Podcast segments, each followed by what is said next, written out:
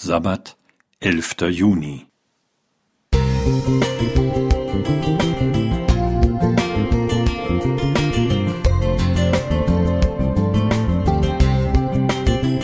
Ein kleiner Lichtblick für den Tag.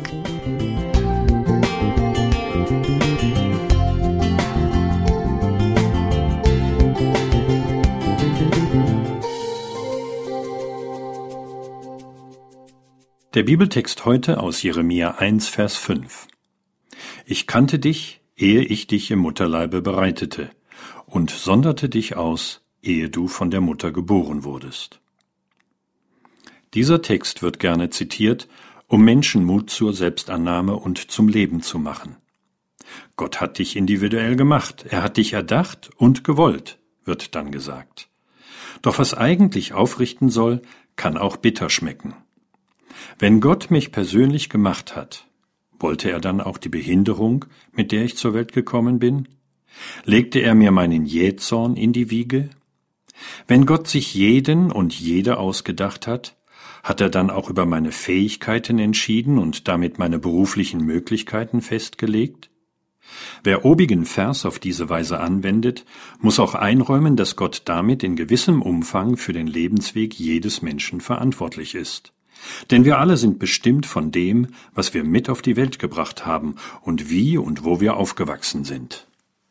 Es ist immer problematisch, Bibeltexte aus dem Kontext zu nehmen, sie mit eigenen Vorstellungen zu kombinieren und als Beleg für gewünschte Aussagen heranzuziehen.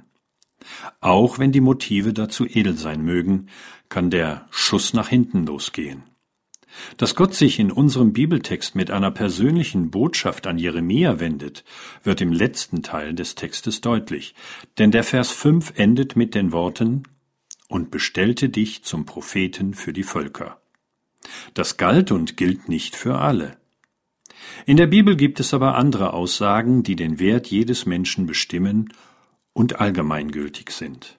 Erstens, weil Gott die Menschen liebt, ist Jesus für jeden gestorben. Johannes 3, 16 bis 17. Ich bin so wertvoll, dass Gott sein Leben für mich gab.